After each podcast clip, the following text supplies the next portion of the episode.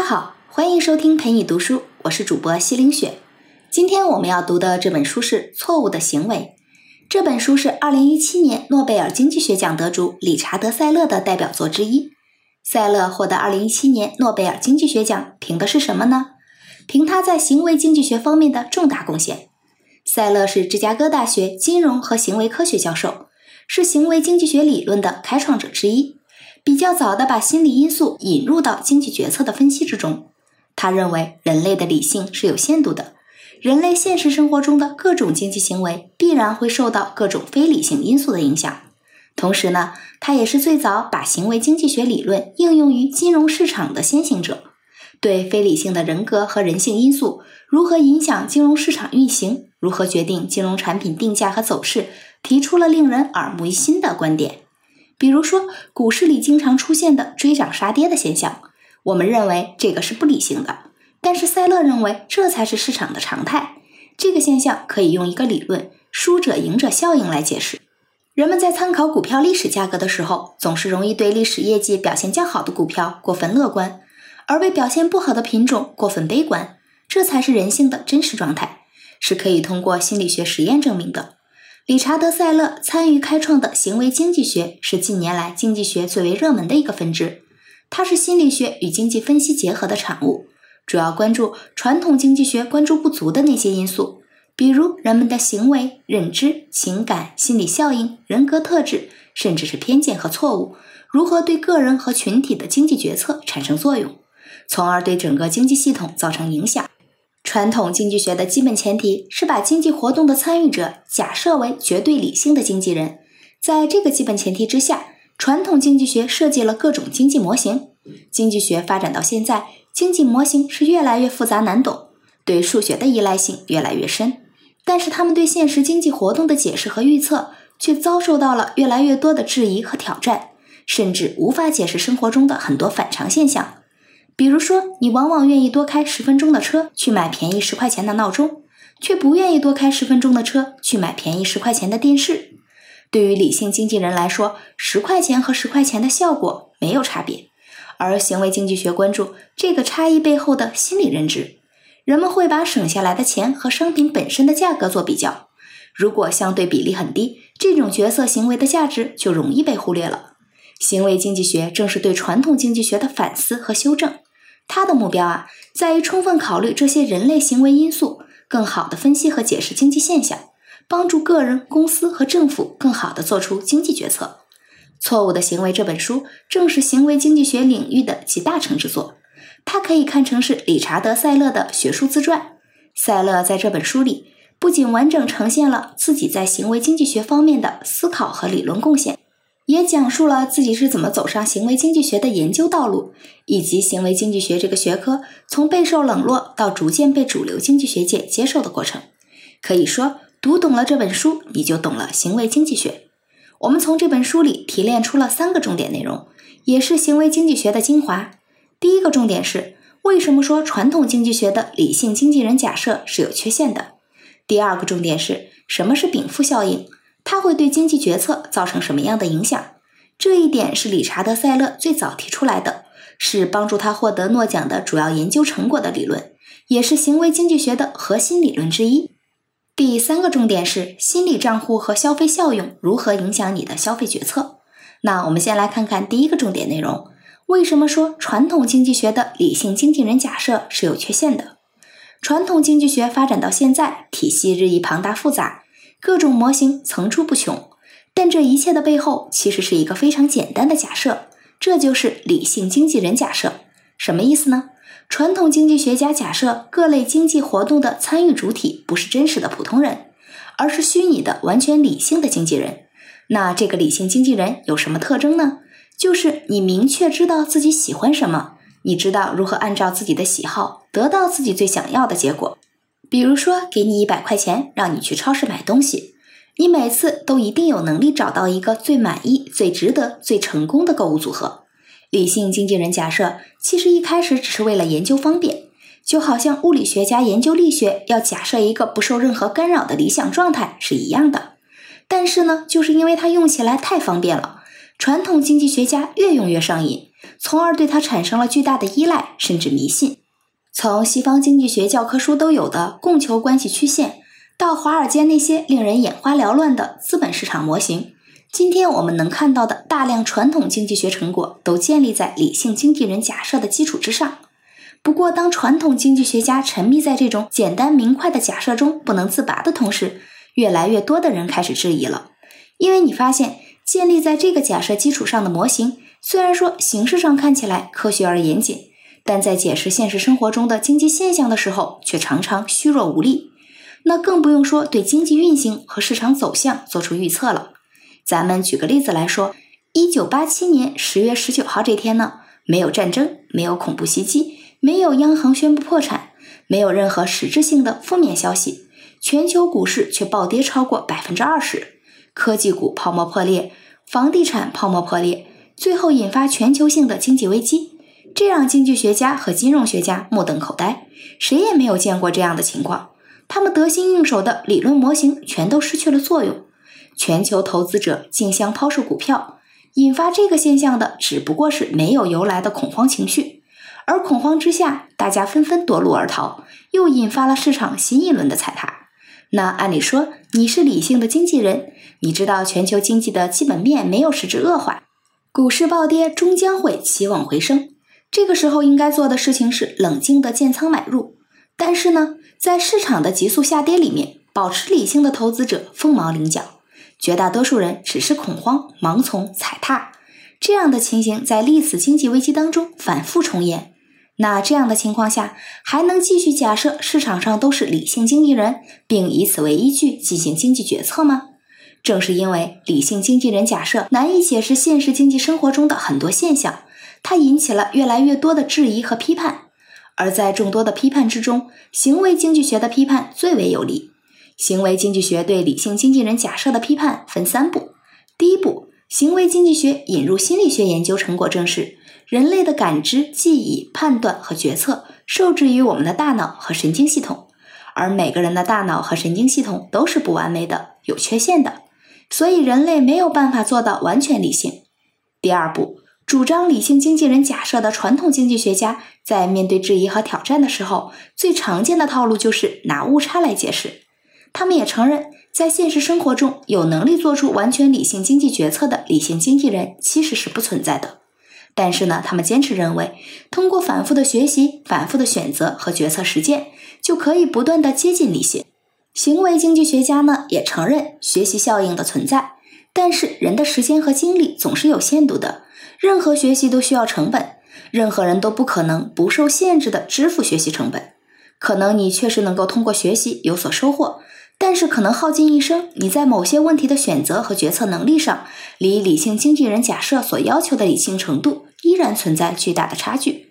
在涉及重大事件的决策上，这个问题尤其严重，因为重大事件的发生频率往往相对较低，你根本就没有机会通过反复的学习和实践来提高理性水平。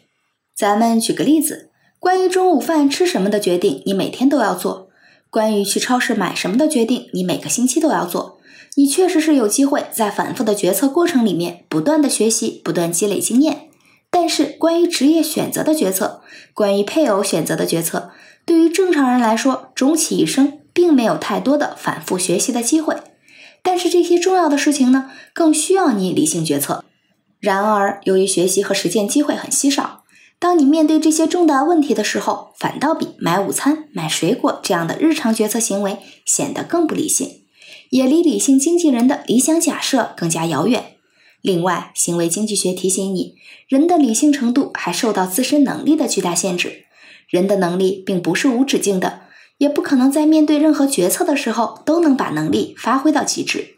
就拿超市购物的例子来说，你拿一百块钱去超市采购生活用品，按照理性经纪人假设，你应该能够运用理性找到一个完美的购物组合。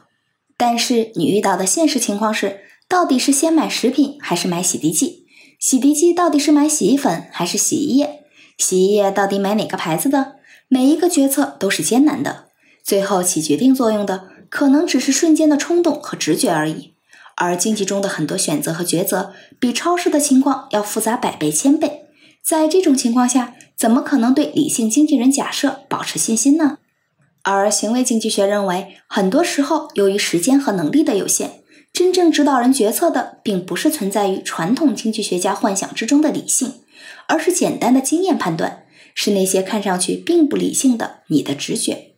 行为经济学批判理性经济学假设的第三步，就是指出一个重要事实：理性这个概念也是有问题的，很多情况下缺乏标准。咱们设想这样一种情况。有一个家庭得到了一千块钱的额外收入，他们的消费会发生怎么样的变化呢？按照凯恩斯的观点，家庭在收入有所增加的情况下，会按照一定比例把增加部分用于消费，这种比例称为边际消费倾向。如果得到这个额外收入的家庭边际消费倾向为百分之九十五，那就意味着他们会把这一千块钱里面的九百五十块钱用来消费。这九百五十块钱怎么花呢？如果按照米尔顿·弗里德曼的持久收入假说，家庭在得到额外收入的时候，不会在当年全部花掉，而是会考虑今后把增加的消费在未来几年内进行平均分配。他设想呢，一般会考虑未来三年的情况。因此，在这个例子里面，这个家庭会把额外增加的九百五十块钱消费额度在未来三年内进行平均分配。如果按照弗朗哥·莫迪利亚尼的生命周期假说，人不仅会考虑今后几年，还会考虑一生的收入和消费，因此这个家庭会把九百五十块钱平均分配到未来几十年里面去。而这个呢，仍然不是重点。罗伯特·巴罗的模型指出，人不仅会关心自己的全部人生生涯，还会关心自己子女和孙子辈未来的人生生涯。因此，这个家庭在分配的时候，不仅要考虑自己，还要考虑后代。每一位经济学家的设想里面，决策者都是理性的。但是理性之上，永远还有更强大、更高级的理性。理性永无止境，理性经纪人所拥有的绝对理性根本就是不存在的。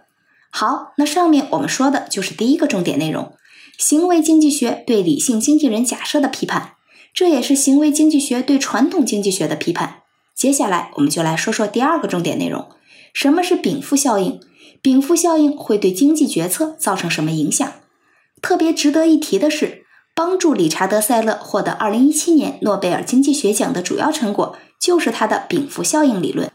禀赋效应这个概念呢，是理查德·塞勒在1980年首次提出来的。他说的是，当一个人一旦拥有某一项东西，那么他对这个东西的价值的评价就比没有拥有之前会大大增加。塞勒认为，由于禀赋效应的存在，人们在决策的过程里面对于利害的权衡并不均衡。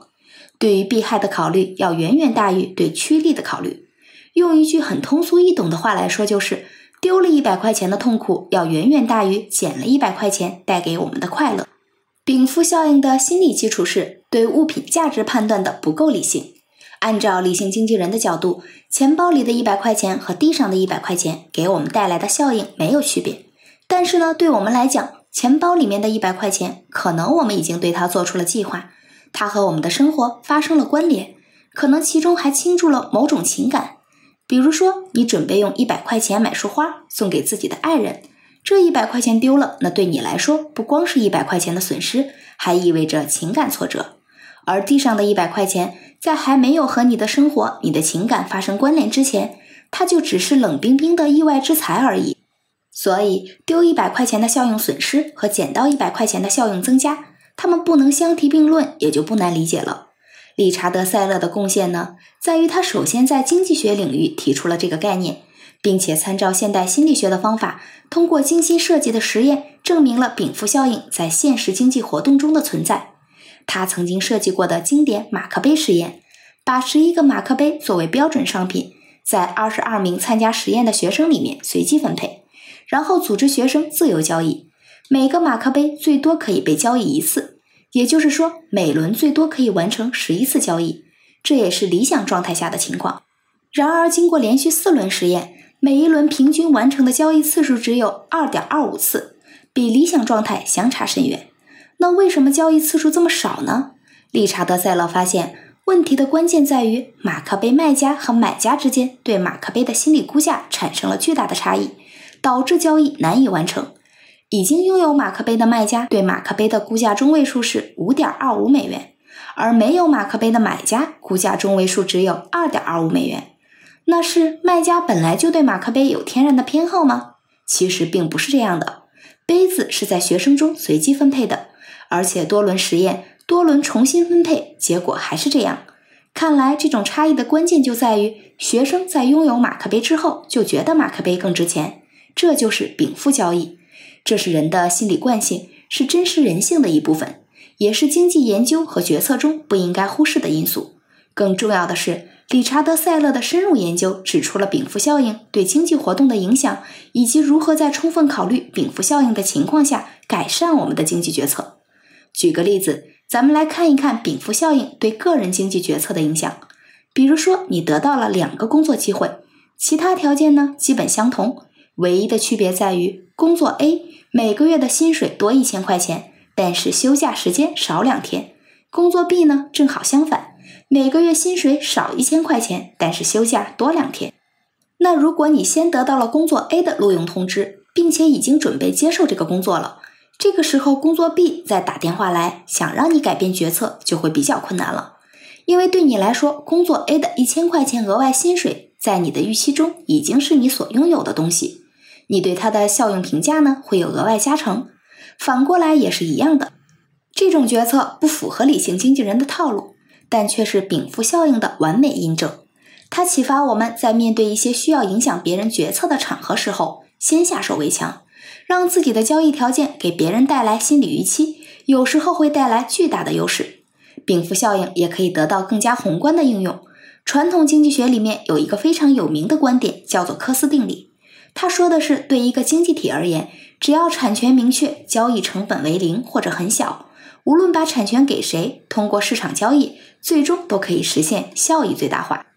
我们举个例子，比如说一个国家正在分配产权，把矿山分给了善于打鱼的张三，把渔场分给了擅长采矿的李四，那看上去很没有效率，对吧？但是没有关系，按照科斯定理，只要交易成本够低。张三和李四总能找到一个双方都能接受的均衡价格，完成交换，实现效益的最大化。但是呢，考虑到禀赋效应的存在，这个事情还会这么简单吗？显然不是了。因为有了禀赋效应，张三尽管不擅长采矿，却依然会觉得自己已经拥有的矿山很值钱，而觉得自己没有到手的渔场不值钱。李四呢，正好相反，两个人估价的差异巨大。这个看上去很美的交易，极有可能始终没有办法完成。这样的情形比科斯定理所描述的理想状态更接近现实。这个例子告诉我们什么呢？显然，在产权的分配问题上，政府不能偷懒，不能认为产权明晰、降低交易成本就万事大吉了。一开始的产权分配也是至关重要的，因为在禀赋效应的影响下，初始状态可能很难通过后面的市场调节改善。如果一开始很糟糕，很没有效率，很有可能到最后也没有效率。咱们再多想一层，这个例子也告诉我们，不能迷信市场，不能过分相信市场对资源配置的调节能力，就好像你不能迷信经纪人的理性是一样的道理。上面为你讲述的就是第二个重点内容：什么是禀赋效应？禀赋效应会对经济决策造成什么影响？这种效应对理性经纪人假设而言，属于不够理性的偏见。却是行为经济学的核心概念，也是行为经济学对现实经济活动进行解释的重要武器。行为经济学的武器还有很多，其中理查德·塞勒用来解释个人消费行为的两大武器十分有名，一个叫做心理账户，一个叫做交易效用。这两个概念都是由他首先提出来的，也是他诺奖获奖成果的重要组成部分。下面我们要说第三个重点内容。心理账户和交易效用如何影响你的消费决策？心理账户是理查德提出来的概念。他认为人们在进行消费决策的时候，会在内心深处把金钱进行分类的管理，就好像在心里建立了一个一个的小账户。分类的依据呢，有时候是根据金钱的来源，有时候是根据用途和其他因素。然后在消费决策的时候，你会首先在每个小账户内部计算成本，评估交易是不是值得。心理账户也不符合传统理性经纪人假设。对于理性经纪人来说，钱的金额只要相同，意义没有什么不一样。它是一种不那么理性的偏见，却的确会影响你的判断和决策。塞勒在书里面讲了这样一个实验：设想一下，你晚上打算去听一场音乐会，票价两百，需要到场以后现场买票。等你马上就要出发的时候，你弄丢了一张电话卡，这张电话卡呢也是价值两百，你还会按照原计划去听音乐会吗？问卷调查表明，绝大多数人都会继续行程。那如果说情况稍微做一个变化呢？出发之前你弄丢的不是电话卡，而是口袋里准备去买票的两百块钱，那你还会不会继续行程呢？绝大多数人的选择变成了放弃音乐会。对于理性经纪人而言，无论丢的是价值两百块钱的电话卡，还是准备买票的两百块钱，损失的都是两百块，没有区别，不应该产生不同的结果。但是呢，对于生活在现实当中的普通人来说，丢掉电话卡是另外一个心理账户的事情。它和买票听音乐会的决策毫不相干，但如果丢掉的是准备买票的钱，那这笔损失就会被计入属于音乐会的那个心理账户。如果说再额外掏两百块钱买票，看上去好像一共掏了四百块钱一样，决策的结果自然就会不一样了。这个就是心理账户的威力。咱们再来说说交易效用，这个同样是赛勒的创建。也就是说，每个消费者都会把商品的价格和自己心目中期望的参考价格做一个比较。如果价格远远低于期望参考价格，就会觉得这笔交易很值，有足够的吸引力。那我们就说这笔交易是富有交易效用的。很多情况下，这种理性经纪人并不关注的交易效用，反倒是交易与价格的决定性因素。举个例子，炎热的夏天，你在海滩上非常期待一瓶冰镇啤酒。海滩的附近呢，有两个卖啤酒的地方，一个是破旧的小店，一个是高档的度假酒店。两个地方提供的啤酒是一模一样的，因为你是把啤酒外带饮用。卖酒的地方环境怎么样，对你来说没有任何影响。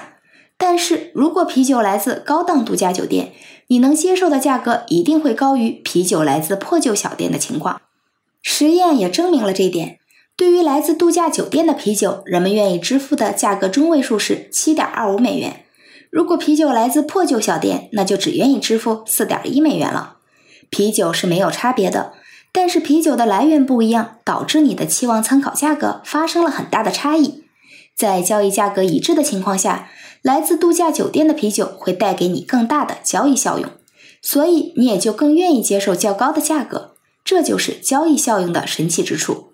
交易效用可以解释很多经济现象，也有着非常广泛的应用。商家会想方设法地影响消费者的心理，抬高消费者心中的参考价格。比如说，在产品的价格标签上标一个明显高出很多的所谓的市场参考价格，即使大多数人都清楚地知道这种所谓的参考价格并不靠谱，它还是能对消费者的心理产生影响。还有个更常见的例子。在调整商品价格的时候，更多的采取打折的方法，而不是直接降价，因为在打折的情况下，所谓的原价很有可能会自动转为消费者心中的参考价格，而你会在参考价格和实际价格的差值之间获得巨大的交易效用。虽然它归根结底只是一种心理效应，甚至是一种不够理性的先入为主的偏见，但是它确实会影响很多人的消费决策。好，下面来总结一下今天的内容。首先，我们运用行为经济学的理论，对传统经济学的理性经纪人假设做出了批判。由于人的时间、精力、能力有限，所以通过不断学习、不断积累经验来提高理性程度的成效是有限度的。而理性本身的标准也存在问题，因此呢，传统经济学的理性经纪人假设存在重大缺陷。经济活动中的主体不是理性的经纪人，而是受各种情绪甚至偏见影响的普通人。然后我们说到了禀赋效应，我们拥有了一件物品之后，对它的评价会更高。这一效应看上去不够理性，甚至可以算是一种偏见，但是它来源于人类避害高于趋利的本能，这是行为经济学理论的核心概念，对各种经济决策有重要影响。最后呢，我们说了心理账户和交易效用。其中，心理账户让我们在心中把金钱收支分解成一个一个单独的小账户；交易效用让我们把商品的价格和心中期望参考价格比较。这两种因素同样是理性经纪人不予考虑的，但是却对我们的消费决策影响巨大。好了，今天这本书我们就读完了。感谢关注，陪你读书，欢迎点赞分享，同时打开旁边的小铃铛，我的最新更新会第一时间提醒你。我是主播西林雪，我们下次再见。